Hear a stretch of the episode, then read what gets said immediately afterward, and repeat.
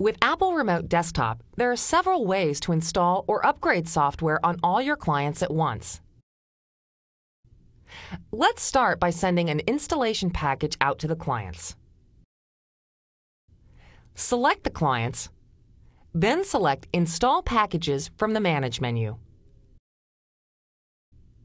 Drag the package here. You'll be able to set some options, like restarting the client, encrypting data, and limiting the bandwidth used to send the packages. When you're ready, click Install.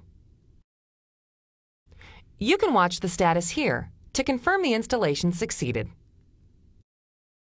When it finishes, the client's software has been updated.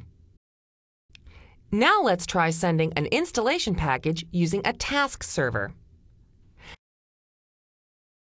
The task server will manage the installation for you, so even if a target client is offline when the installation first runs, the task server will install the package when that client becomes available.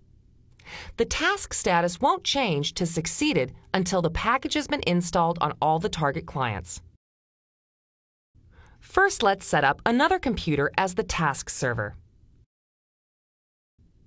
From the Remote Desktop menu on the new Task Server computer, select Preferences, then click Task Server.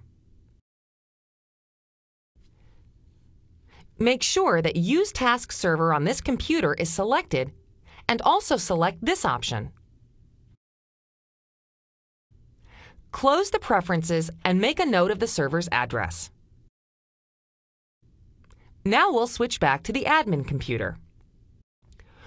On the admin, we'll revisit the remote desktop preferences and select Use Remote Task Server, then enter the network address of the task server we just set up. Now click Select. If the network address we entered is valid, the task server's computer name shows up here. Now close the preferences and we'll install another package, this time using our new task server.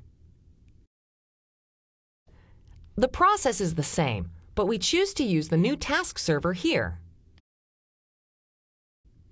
Click Install.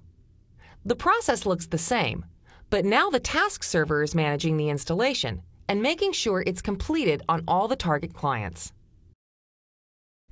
Now in the previous two installations, we used the Install Packages task to distribute and install the packages on our clients. But if the software we want to install is on a disk image, we have to copy the disk image to the clients as a separate task. Select your clients, then from the Manage menu, select Copy Items. Drag your disk image here and make sure that Open Items is selected. When you're ready, click Copy.